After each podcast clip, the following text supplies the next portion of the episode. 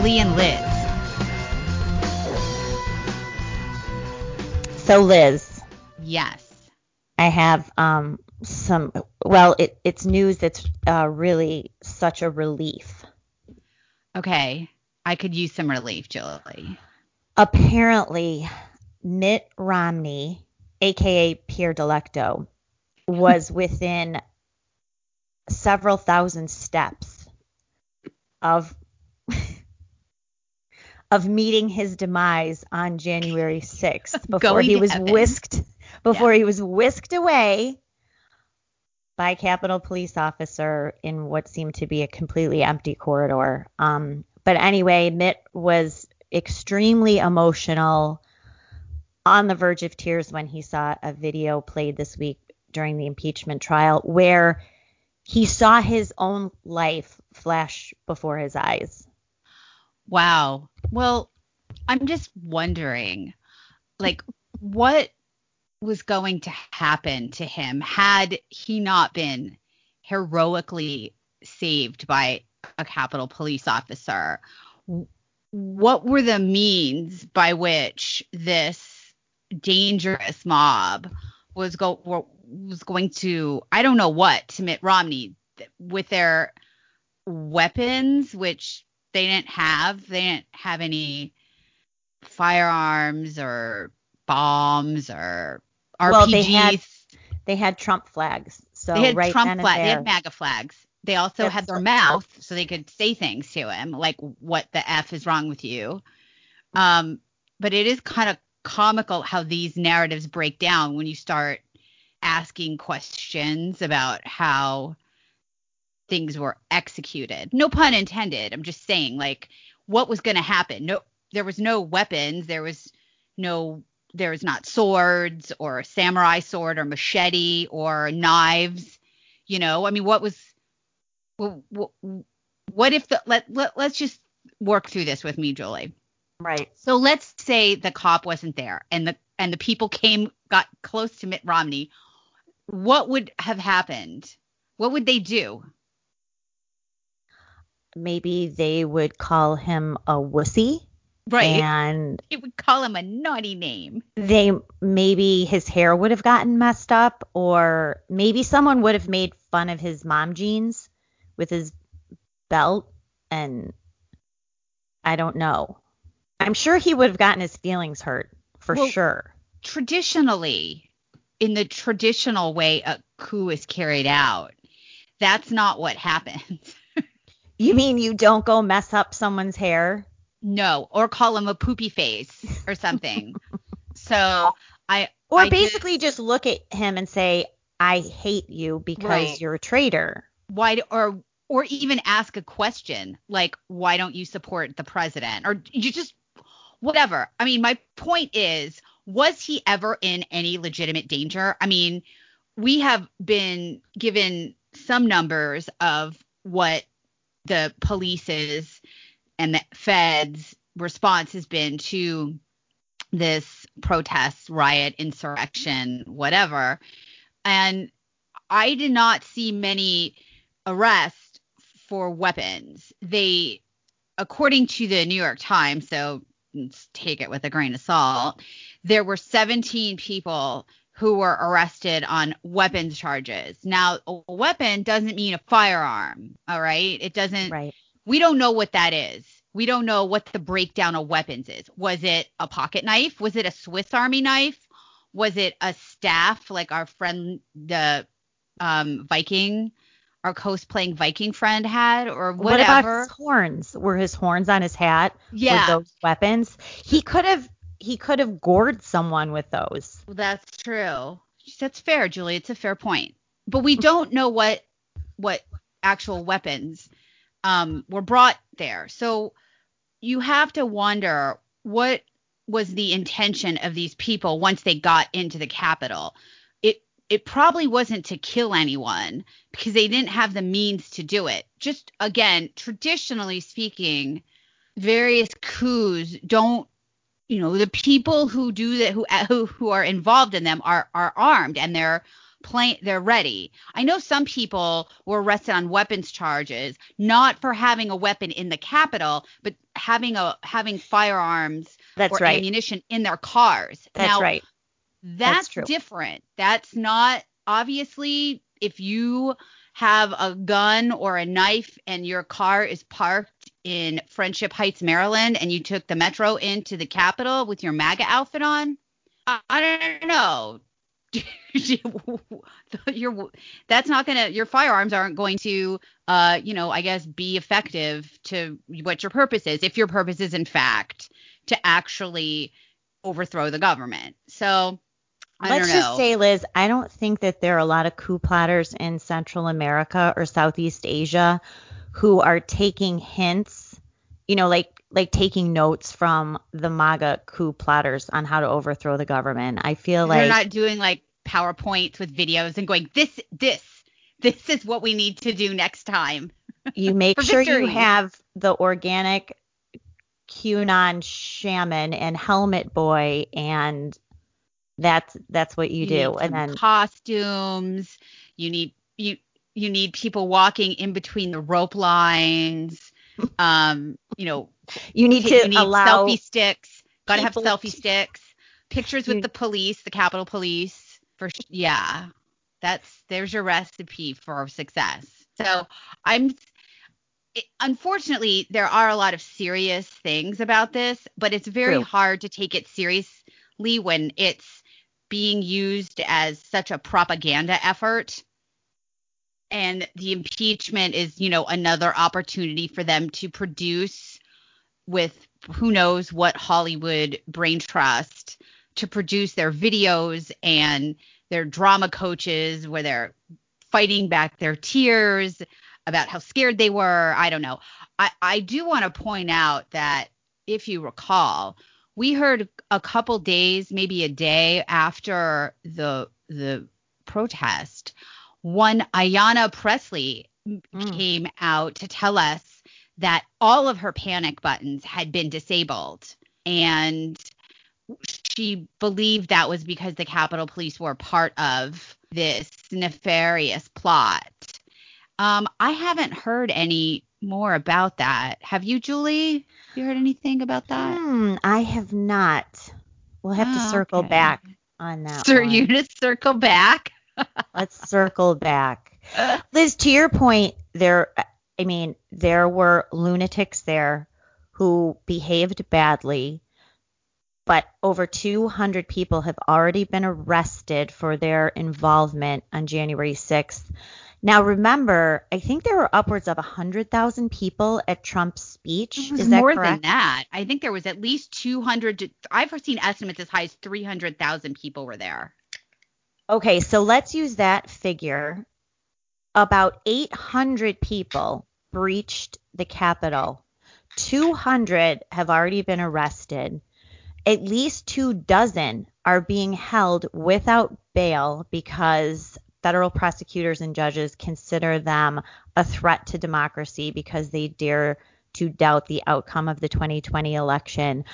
So the justice system is not just moving as it should be, it is stacked completely against people, even for minor property trespassing crimes.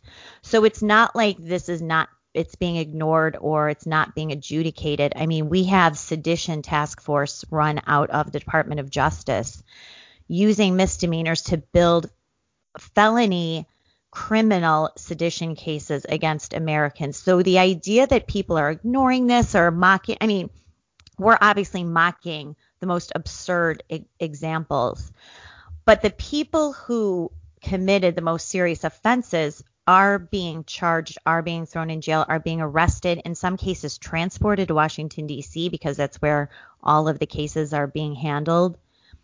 Um, but, you know, Liz, I, I think it's hard to take some of this seriously when these lawmakers act like such wussies. Like, since when was it okay for men to like stand in the Capitol and like cry? Or a guy, let's say, who ran for president twice to be brought to tears looking at a video that was really that showed him in no danger.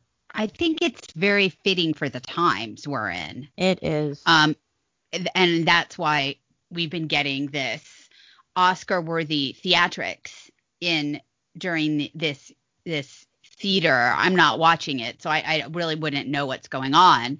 But that's this is an entirely produced operation for people to watch and think that this was some horrifying tragedy. I mean, I believe that there have been people in the mainstream media that have said it's like 9/11 basically. Um even worse though than 9/11. Worse than I'm sorry. Oh, and worse than 9/11. And why not just let's throw the Holocaust in there? Worse than the Holocaust too. I mean, well, obviously, all we're just going all out on the propaganda, and I think that for these men to cry and break down and show how scared they were, that's those are the performances that resonate with the target audience. Their target audience isn't the American public. It's a very select niche in Amer- in the US that they're appealing to. And those people are the ones that hold men crying and being scared. Even you know, it's funny if you think about so many of the heroes that we don't even know that we have in America, men that are in special forces that go in and rescue people, go mm-hmm. in and help rebuild countries. The guys that got Osama bin Laden, you know, all the dangerous, the men Rescuing on Extortion child, 17 like, who were all shot down out of the sky because Obama right. has terrible rules of engagement those people they don't have food they don't know what the hell's going on. They're in the middle of nowhere with a compass they're trying to survive. And here you have these people in like three piece suits with a top hat and a monocle and they're crying because some person got too close to them. I mean it's it's disgusting but it's not for us julie. This isn't for us. You're right. This is for the cocktail party circuit the reader, the subscriber to the Atlantic and the New York Times. Mm-hmm. That's that's who this is appealing to, and it's to keep them ginned up. And also, honestly, the Democrats need to fundraise, keep fundraising. What they've probably fundraised, they've made a lot of small dollar donations off of the fear of Trump. That's and now right. that Trump is gone, how do they keep that fear going? Well, and also too, this is great theatrical distraction from the disaster that is the first couple weeks of the Biden administration. Exactly. Yes. So it's we can get distraction. That's right. It's a great distraction. Um, while he's signing away what now more than four dozen executive orders to open up the borders, let uh, boys dress up as girls for high school track team and you know beat all the girl athletes. Um, and the disaster that is their coronavirus handling. So we could talk a little bit about that and the school but, openings which of course is like yeah. a huge sensitive issue that they don't want to they don't want to address. So you're you're right about that too that this is absolutely a distraction to keep people not look wondering why didn't they get their $2000 checks? Because they were all told if they donated money to get Ossoff and Warnock elected and set uh, you know as the senators in Georgia they would meet they would be getting their $2000 where's their $2000 not so much. The other thing liz is there is a big chunk of america who paid attention to what happened the past year or so. And it just just doesn't jibe with the over dramatic hysterical uh, narrative. I pulled up a couple of things uh, the other day on Twitter. Like, remember when Trump was giving his press conference and the Secret Service came into the briefing room and swept him out because they said that there was an active shooter outside of the White House? Oh, right. That's right. That was funny. Haha. What? That was remember, the butt of a lot of jokes. He, he broke down and cried because his life was in danger. No. I don't Rem- remember. No, that. what did they do? They made fun of him for months and called him Bunker Boy and mocked him. Um, also, remember when um, a bunch of congressmen were leaving the White House after an outdoor ceremony? I believe it was in September, and they oh, were right, the RNC. Mm-hmm. They were harassed and bullied and physically threatened. Um, but it's funny because like ABC News put that in scare quotes. Senator Rand Paul, who was with his wife, by the way, says he was, quote, attacked by an angry mob. Now you could see the angry mob in the picture, and you could see him trying to walk with his wife alone. But that was just, that was a nothing. Also, remember the lunatics who were beating on the door of the Supreme Court when Brett Kavanaugh was getting sworn That's right. That's right. No big deal. And also when um, AOC led hundreds of climate activists into the House and they were hunting down Nancy Pelosi and Steny Hoyer and Yep. Frank Pallone. I mean, we we Well, remember that. Kavanaugh. Remember how close did some some commoner get to Jeff Flake in the elevator? a few of them They were got screaming at very him. close to him. They Yeah. were there. They were right there. And that was not a problem because this isn't about because this this isn't about what they say it is. This isn't really about somebody breaking into the Capitol and and as as a as a political tactic.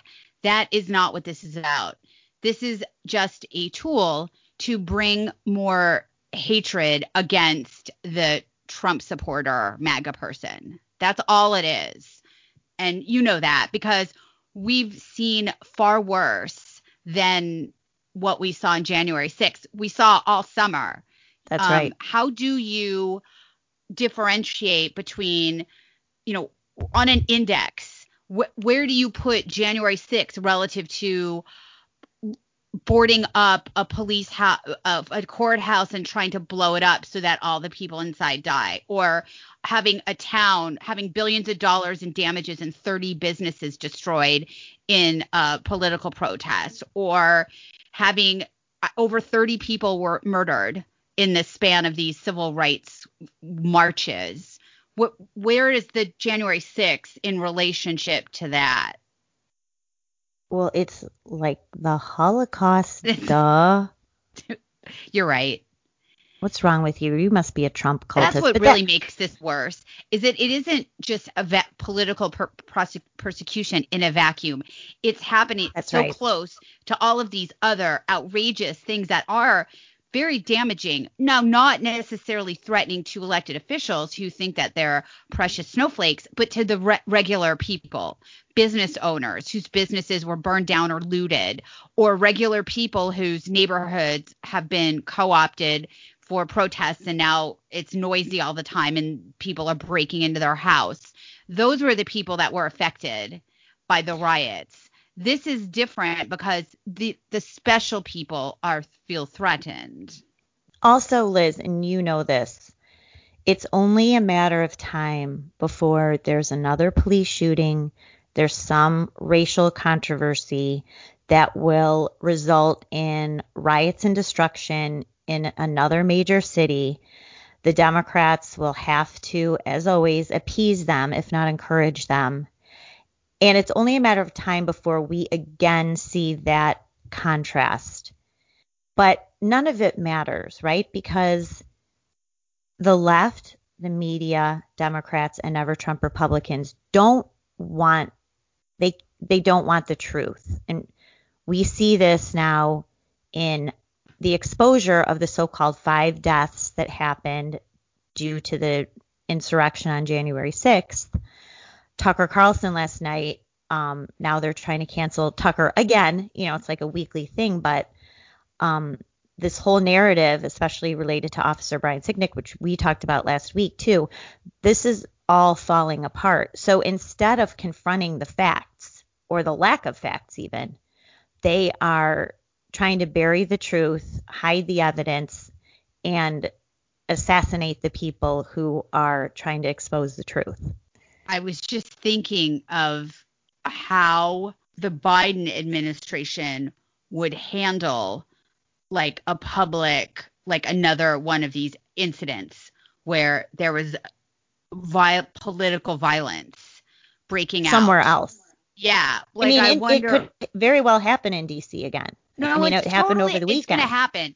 It it's is. gonna happen because it's made to happen. You know, this stuff. How many of these incidents have we seen where we get a narrative shoved out, no evidence, no verification, and then by the time this you know after there's the smoldering ashes of a city or businesses or people's homes then we have a different story on our hands.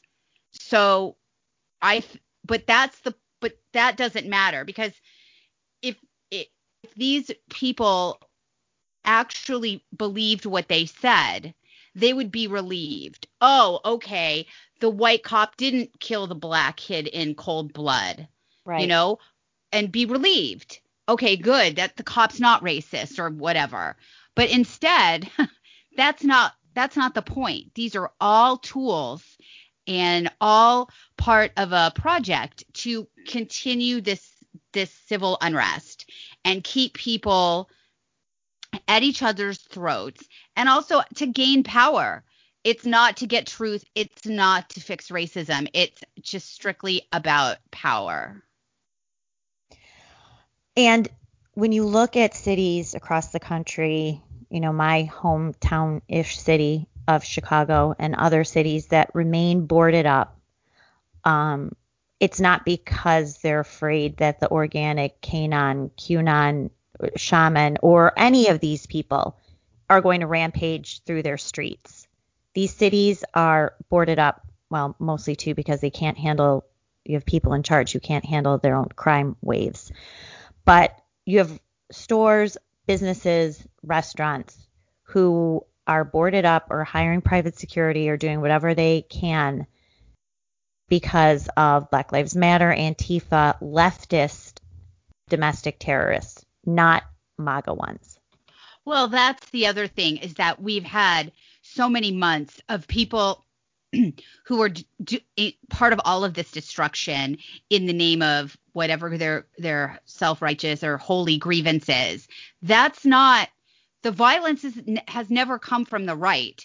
It's it's it's a big myth that these that the people even QAnon there's this ridiculous there's been a long obsession with QAnon I would say in the last 4 or 5 months. Now of course it's even worse. But even before the election the media was just so obsessed with QAnon. What is QAnon? It's a conspiracy theory. How many people believe it? I don't know. Have they hurt anyone? No, they haven't. So who cares? You know, if right. I wanted to form a club of people who insist that the moon is made out of green cheese, who gives a sh- who gives a shit? Who right. cares? You know, but but QAnon is being built up like this dangerous machine, you know, of people who hold dangerous beliefs.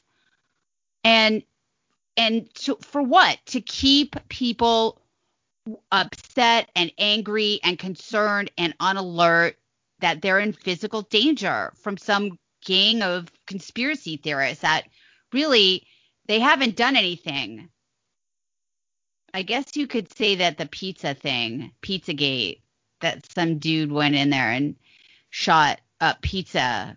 What's the name of that? I don't even again? know what that is. Comet I, Pizza or something. Some dude came to Comet Pizza with the gun, or because he, I don't know if this was a QAnon thing. I maybe that there was like a pedophile ring run out of the basement. It turns out there's no basement in Comet Pizza. Um, and every time I go to Derek Hunter's, like I ha- I drive by Comet Pizza. I always oh. always like, oh, what's going on there? Oh, but, that explains a lot. But so the so that's what happened with Pizzagate. So there there's that. How can you compare that to the radical black separatists at a Black Lives Matter rally that shot five cops in Dallas? Remember that? Or, you yeah. know, that's been kind of neglected. That's right. Or in Ohio, remember there was a, right after the El Paso shooting, there was another really violent atta- uh, attack in Ohio by a college student there. One of the people he killed was his sister. I That's believe right. he shot a lot of people. That guy was the leftist.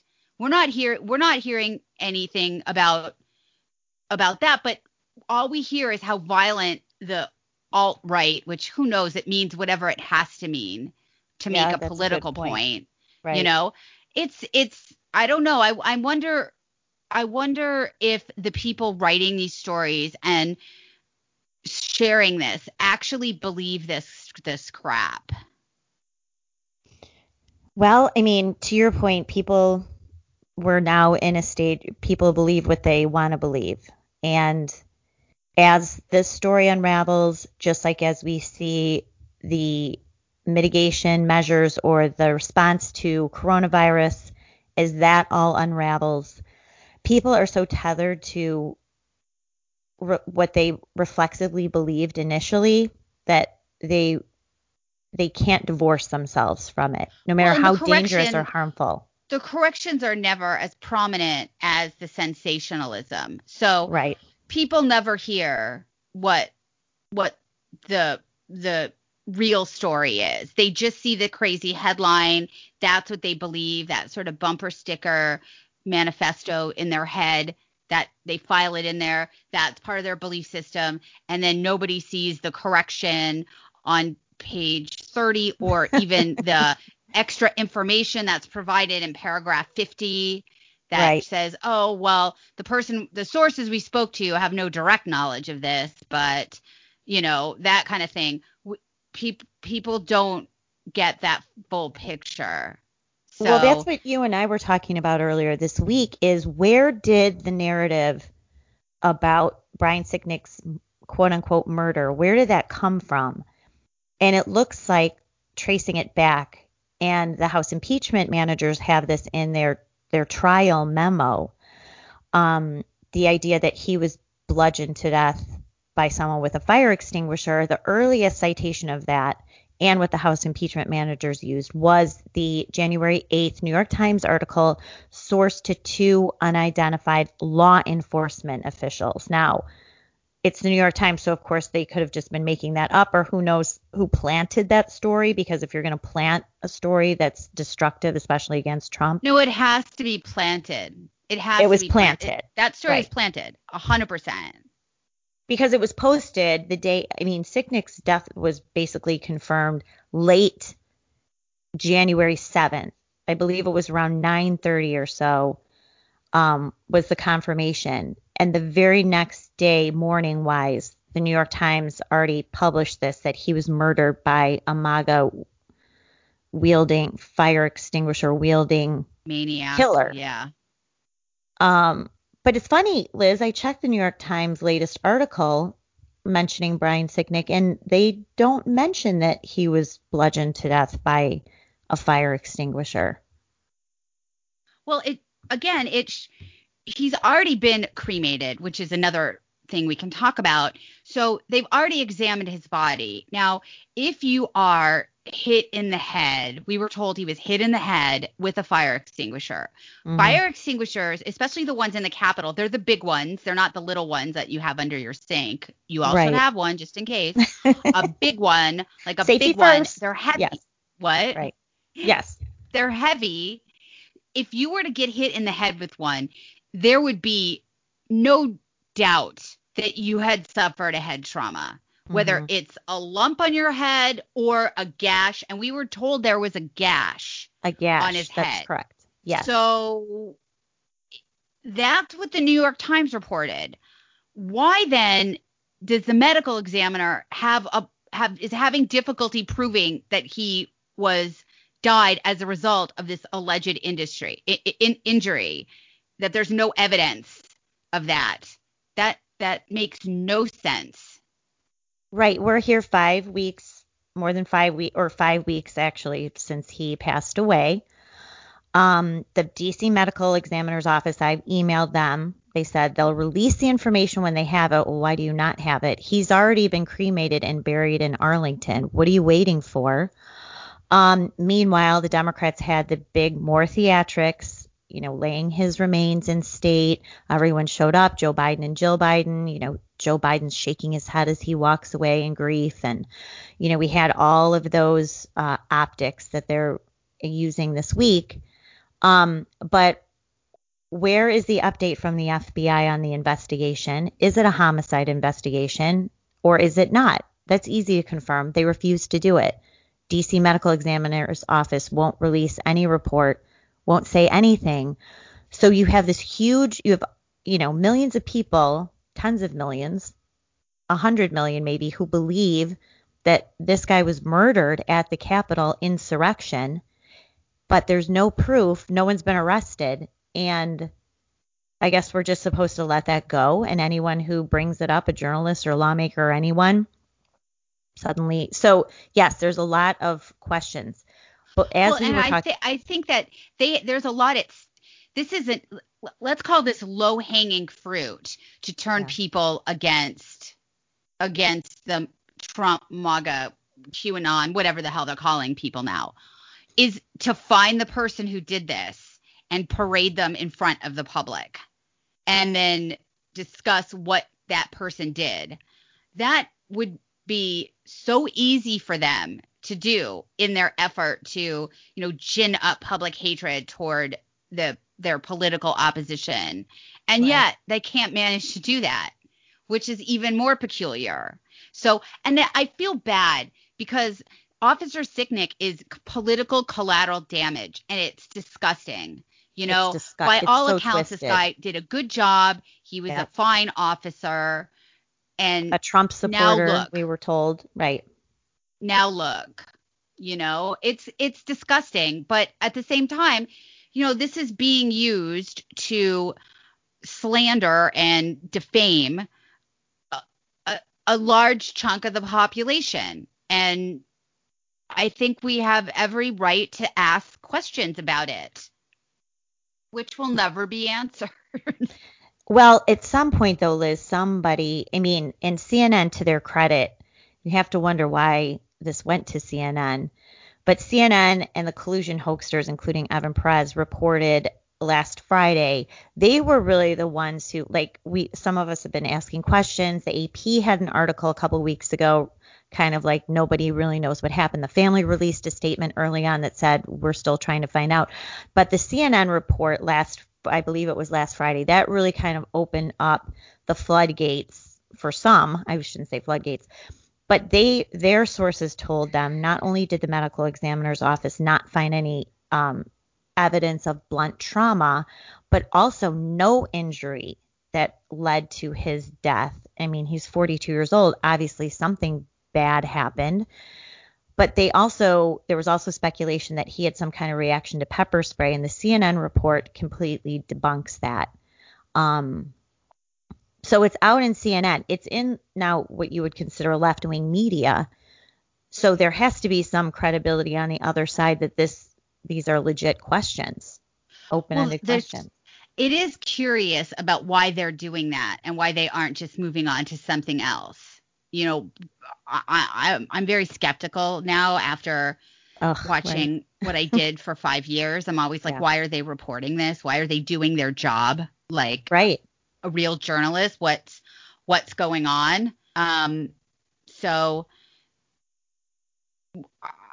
I hope that we'll we get to the bottom of it one day. What I think, my opinion, is that they needed to have they needed to blame whatever happened on Officer Sicknick. I heard he had an aneurysm. Why he had an aneurysm, I don't know. Um, you know, did he have a medical condition or something? But they needed to blame that on the Trump people because otherwise the body count was going to be one dead Trump supporter, unarmed Trump supporter uh, Yeah, that's a by the point. police. That's and right. so they couldn't have that. And I suspect because remember at the beginning there was a misinformation where the media was reporting he he was dead, but then they came out the the Capitol Police came out and said he hadn't passed away. Remember that? right. but there was this rush to get that out before the the story about this young woman unarmed being shot by a Capitol police officer. And we don't know who that is either. That's curious why that information, you know, because whenever we have other issues that are officer involved shootings, we find out really fast who the officer is. We sure So- do. Why Yep. why is this being slow walked? Right. Why do we still not know who that officer is? We know every officer who, you know, looks side side eyes at, you know, the wrong person. But here we still don't know who this I mean, so there's still a lot of information. People are going to start digging around in that too. Like that just can't be left out, right? I mean, where's her family? Where are people trying to expose who that officer is? Obviously, he's cleared of any wrongdoing by an internal investigation, but you still have someone who was shot to death. I do wonder um, why her family isn't being more vocal. I don't know. We something we should find out. I mean, aren't they curious? I mean, I don't I don't know. I don't know anything about her family. I don't know she was married. I don't know. Um but we haven't really heard much from her. We're not hearing anything about that shooting because and that's telling. You know, because sure, yep. in general, victims of police violence are deified and held up like saints. They have mm-hmm. basically sainthood. Um, but this young girl, veteran, okay, right? She's just a piece of garbage, I guess.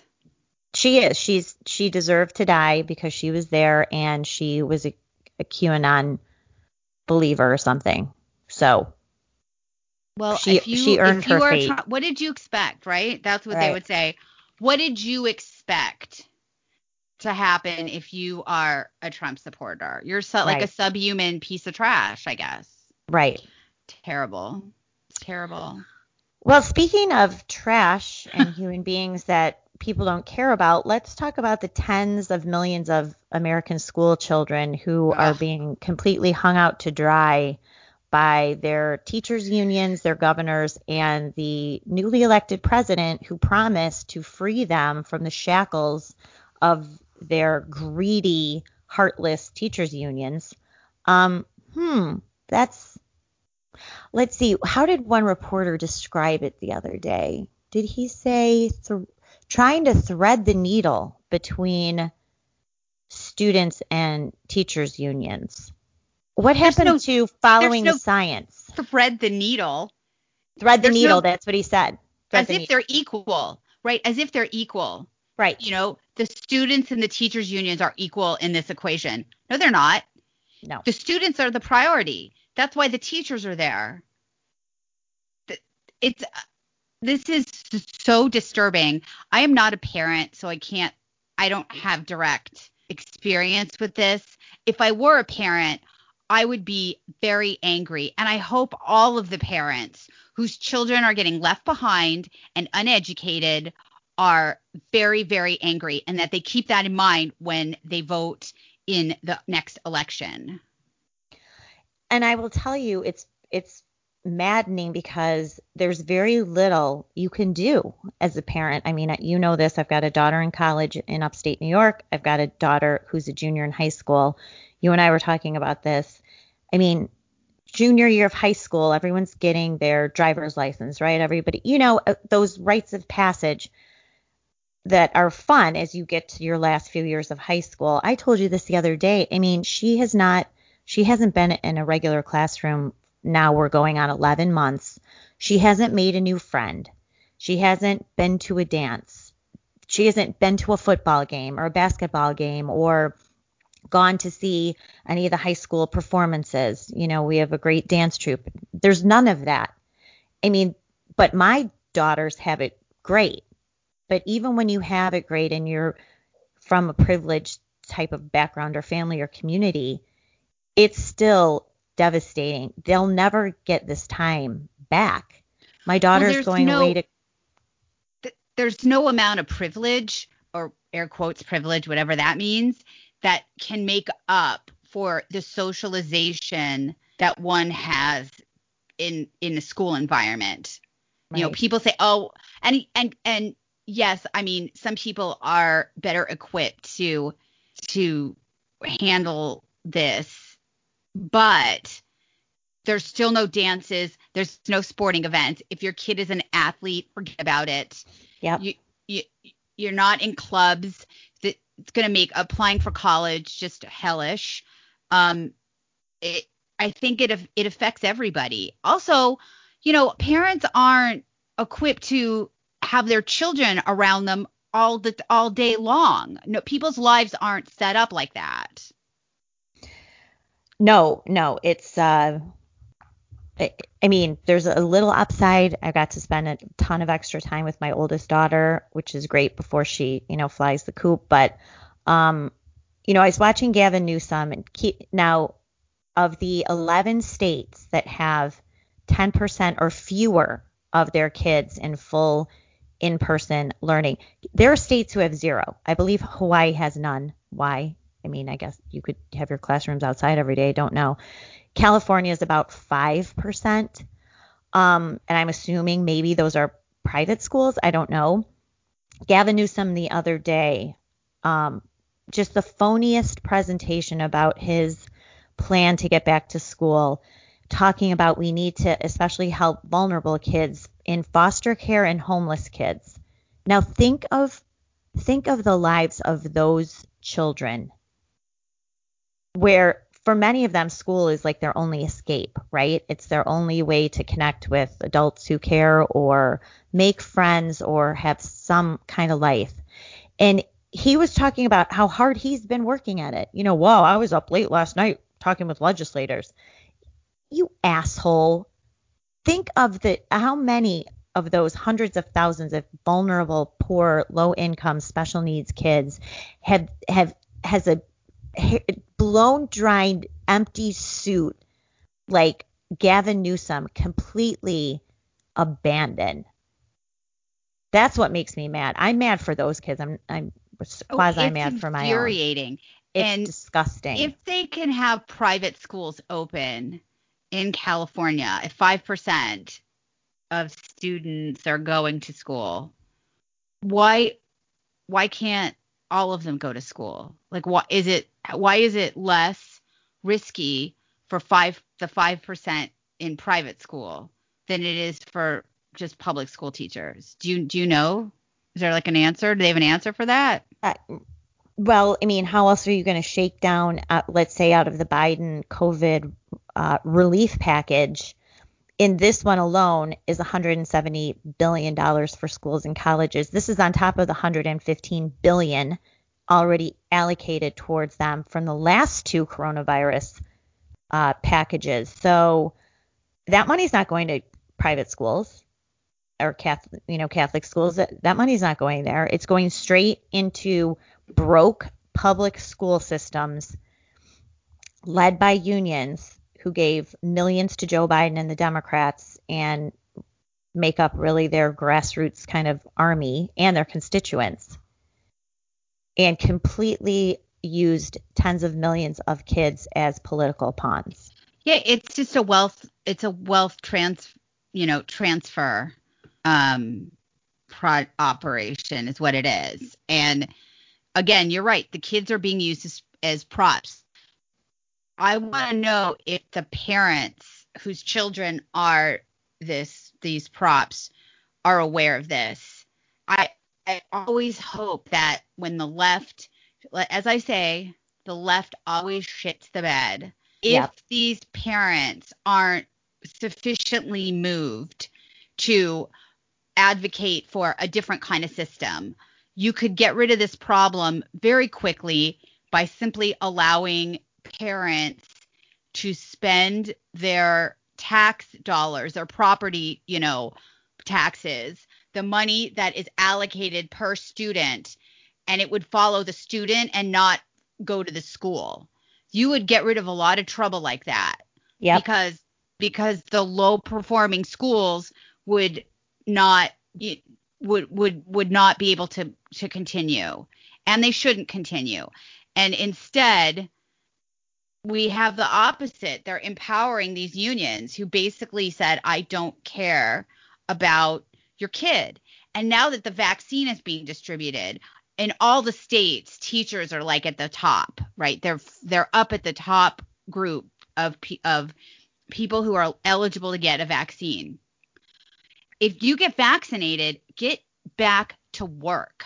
What otherwise you don't get vaccinated. You know, I That's right. It just it just infuriates me that these are people who continue to get paid.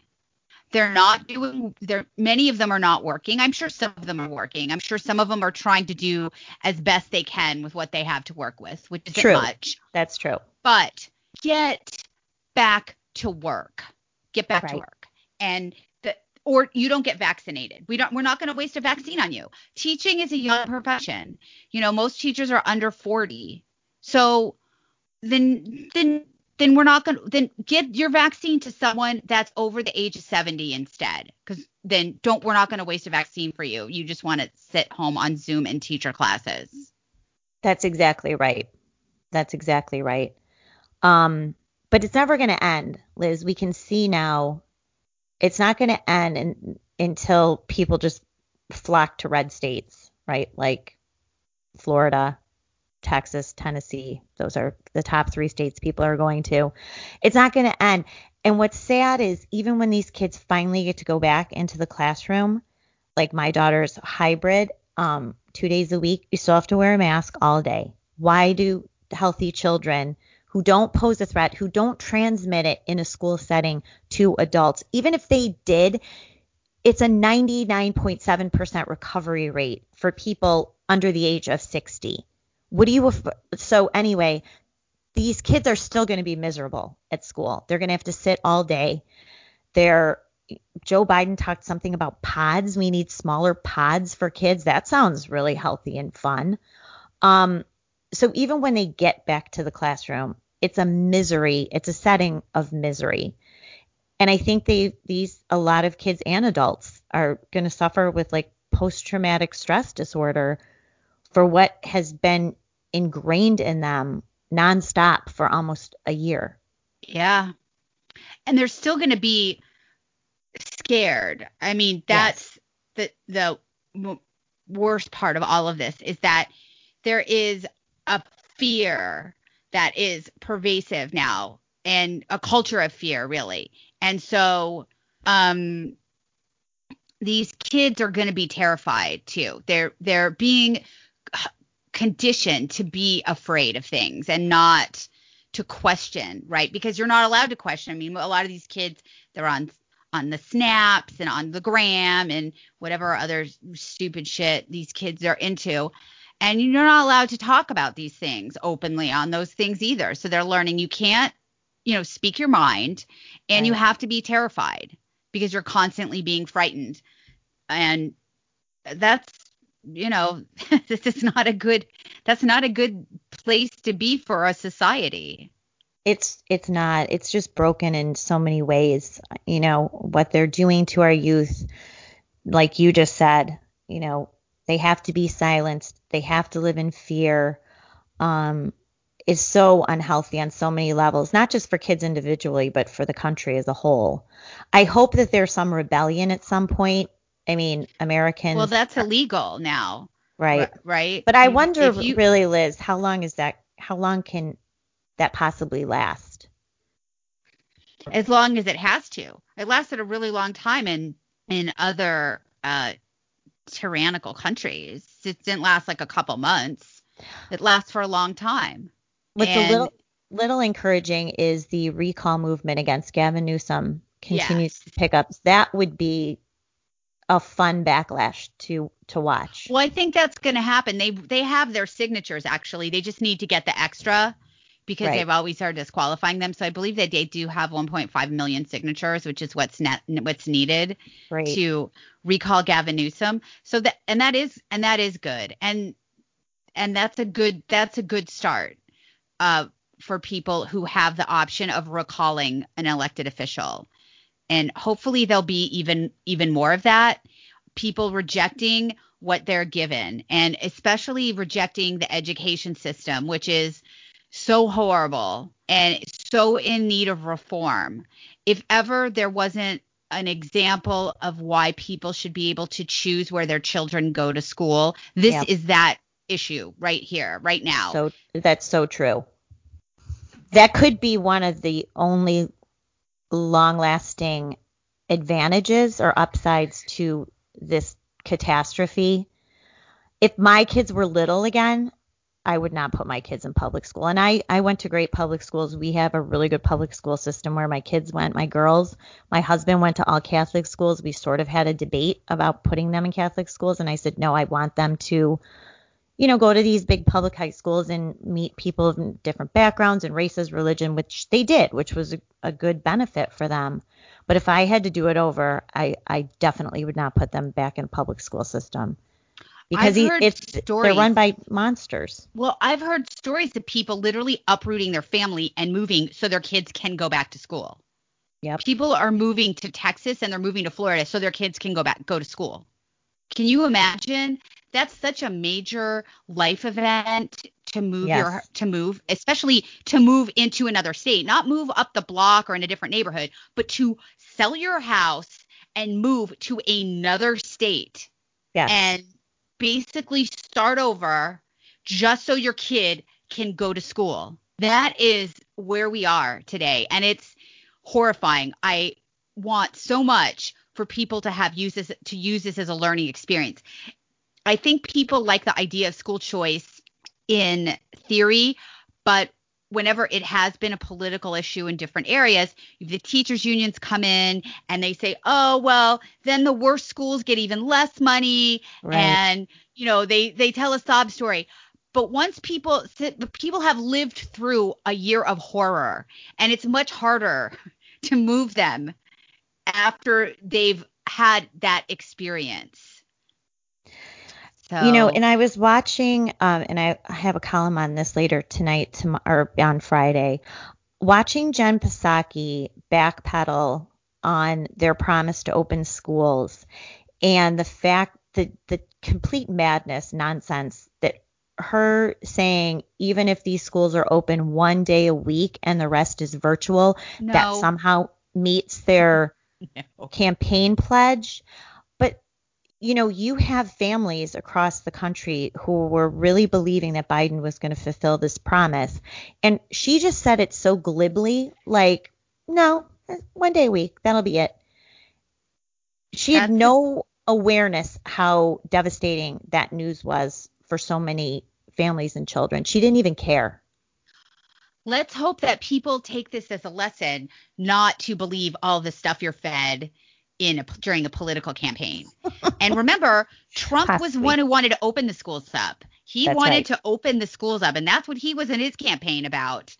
And so did Biden, right? Just al- along with he wasn't going to ban fracking, and that was like the first executive order I think he signed was banning fracking, stopping the Keystone Pipeline, that's right. wiping out 11,000 jobs. So th- this has been a horrible tragedy, and I'm yes. kind of an optimist. So I hope that this has been a learning experience for people to recalibrate. But but look, we had been going through this for 6 months before the election and it didn't seem to make a, you know, have an impact.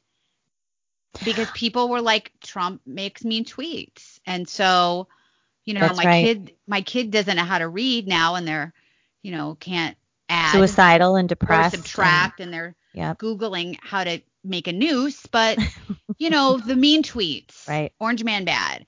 Um i i do hope that people ha- take a look at what has happened and adjust their lives accordingly. Whether that's choosing to homeschool your child lobbying your state a lot of states make it very difficult for people to homeschool.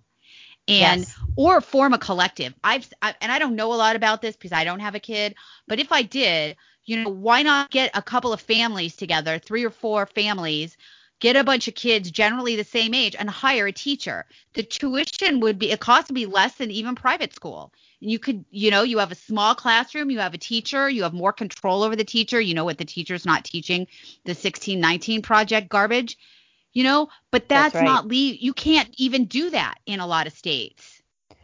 And that's, you can't. That's messed up. Well, I do. I mean, it will take years to un to if we ever can recover from this damage, not just economic, educational, academic, but just emotional damage of what's been inflicted. Um, I have. I have to wonder too if this week in a way will be a turning point now that you have the CDC coming out and telling people to wear two masks. Will that wake up anyone to the realization that this has all been a total fucking farce. We went from zero masks to two masks. I don't know. I think it's I just think it's ridiculous. I don't. I. I. Julia, I'm. I'm speechless. You know, I saw that and I was like, is this the Babylon Bee? And it's not the Babylon Bee. So I'm like, oh no, really? I don't know. I don't know. But this is why we also are hearing about the variants, how the vaccine doesn't work on the variants, and and it's like we're, we're the the goalposts are being moved on a daily basis to, to for us to be through this. They are, and I watched um, the new CDC director Rochelle Walensky, who I didn't like at first. I watched her first few speeches. Then I earned a little respect for her because she seemed to be sticking by her guns to the idea that no teachers do not have to be vaccinated to open schools. We'll see if that's in the new CDC reopening guidelines that are supposed to be issued on Friday. But I watched her Tuesday um, with Andy Slavitt and Anthony Fauci as part of their coronavirus update. Her explaining this preposterous simulation, which is what it was another simulation. Remember the early simulations, like the New York Times one that showed the aerosols and like remember how silly yeah. that was? So, so, this silly. is another simulation, and her sitting there trying to explain this study and how even if you wear one mask, it has to be, you know, N95-ish quality. It has to be tightly fitted around your nose and mouth. If the mask is too loose, like the ear loop one, you need to um, tighten it, like put it in knots behind your ear. like, I'm on. not joking. I'm not joking, Liz. This is how she, the CDC director, is describing it. Then she says you could also put a cloth mask over that so everything is snugly fitted. Please explain to me I, how that is at all healthy. I don't know. I watched this video a couple days ago um, on Instagram and a, a, doctor, an orthopedic surgeon named Shawn Baker, who's a carnivore. So obviously he hates the left hates him because he he eats almost he only eats meat actually. But anyway he's super buff and and he built up and cut and all that. And he is an orthopedic surgeon. And he had this video of a fireman. And the fireman had this device. And he's like we use this you know when we go into houses to measure the oxygen levels in the air. Because that's obviously important.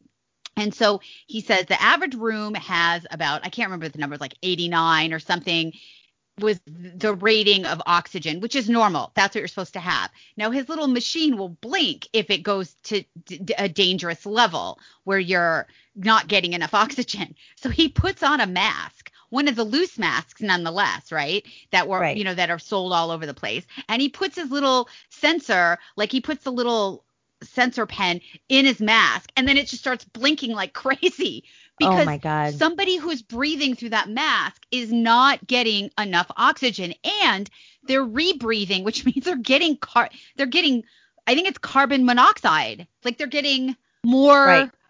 of the bad stuff. And so uh, the, I I I don't know what to say. I mean this is the science here, the party of science. So you've you've you know this because I've told you this, but I'll tell our listeners.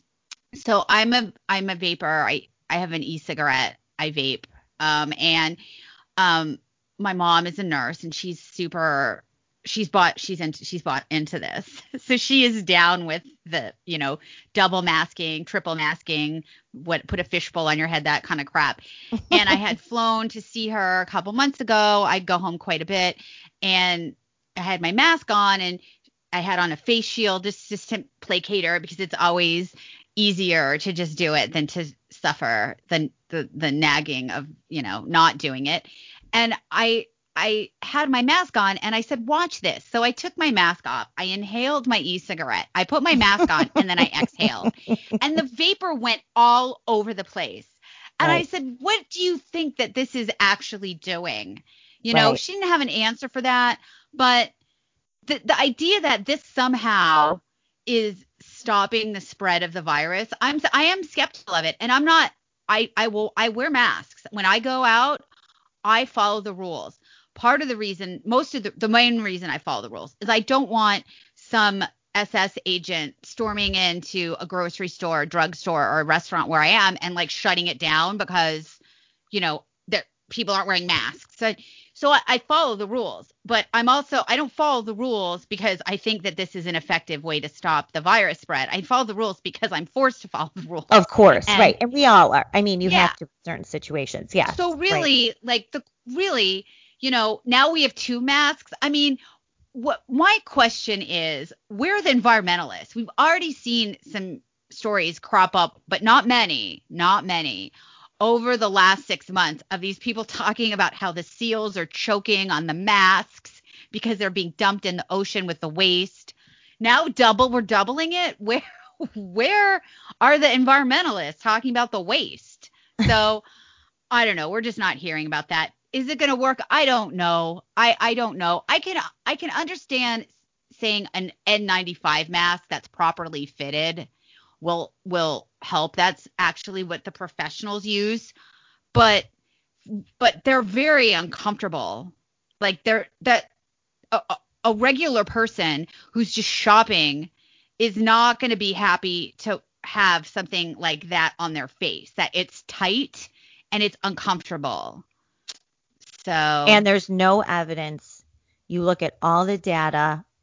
First of all, masks universally have been ignored as any kind of barrier between infectious respiratory diseases, whether it's the flu or anything else. There's just no proof that they work. They've been discounted. They were discounted early on by Fauci, by Robert Redfield, who was the former head of the CDC, by the World Health Organization. You go through the list, but um, because so if you look at states with mask mandates, California, say, versus Florida, there's very little difference. It actually California had a huge spike when they did another lockdown because the biggest vector for spread, like any infectious disease, is at home.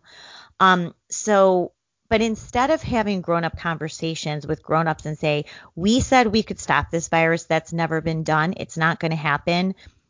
The masks we thought might work, but they don't work.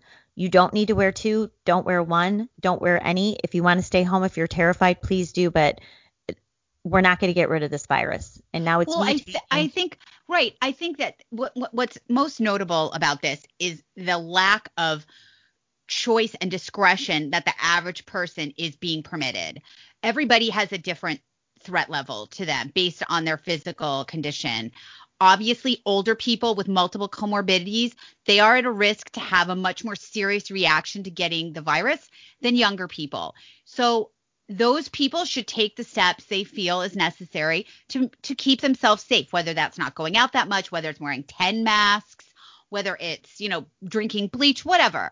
And then other people can also make that decision about what you know are they metabolically healthy? I mean i don't know if i've talked about this on the show but i know i've talked to it with you julie because it drives me freaking bananas is nobody's talking about steps to take to get healthier so that you aren't as adversely affected by the virus That's you right. know right. people who have diabetes are way more um, at risk to have have serious be seriously affected by the virus. Why aren't we talking about that? Why aren't we talking about controlling your comorbidities? Why aren't we talk, tra- talking about getting healthier, getting your vitamin D levels checked? I guess they don't want anyone out exercising because it's dangerous. But you get my point. Is that this Right. is not a, we are not having a serious conversation about a health risk here, and No. that makes people. I mean, it, it makes me. So, you know, I I'm pretty thoughtful. I read a lot. I I mean, I wanted to know what was going on with the virus, and my conclusion is that people who have metabolic issues, people who are unhealthy in numerous ways, are at a bigger risk to have a very bad, you know, time with this virus. And as someone who's not a doctor, but if I pretended I was one, I would say we need to get people as healthy as possible and resilient so that they aren't, you know, they aren't taken out by this. And nobody is having that conversation, which means this is not serious. We are not seriously engaged in this in this health crisis. No, Or- and how can you be healthy when people are sitting in like solitary confinement in their own home for months on end with no human contact, no joy, no camaraderie, no exercise, no fresh air? It's the opposite of. Yep, no gym, right? Can't do that. That's right. Too dan- too dangerous. Too dangerous. So we'll see. I don't think it's going to get any better. We're, we're going to see how long this is permitted. Um, and it and it will be permitted until the people who aren't the Trump MAGA Nazis, white supremacists, insurrectionists uh, put their foot down. You know, when it becomes too big to control, when you have Right. this civil disobedience that's too big to control. Right. So there we go. All righty. Another happy, happy hour. So happy. We're so happy here at Happy Hour. I, I, I'm thinking we. I know when we started our show and when we na- came up with the name, we we didn't do it ironically, you know. But now No. I'm like, we're th- we're there now. We're we're like happy wink hour, you know. We should But- write like un u n and like scratch it out before. yeah. Yeah. like in a sloppy red pen, just say unhappy hour. But we're Yeah. happy. I'm always happy when I'm talking to you, Julie. Same, So- Liz. We always have a good time chatting. And I'm happy that we have an audience. And if you haven't subscribed to our show, you can find us on iTunes, Happy Hour with Julie and Liz. And we will be back next week, and I hope you join us. Thanks for listening to Happy Hour with Julie and Liz. We'll see you next week.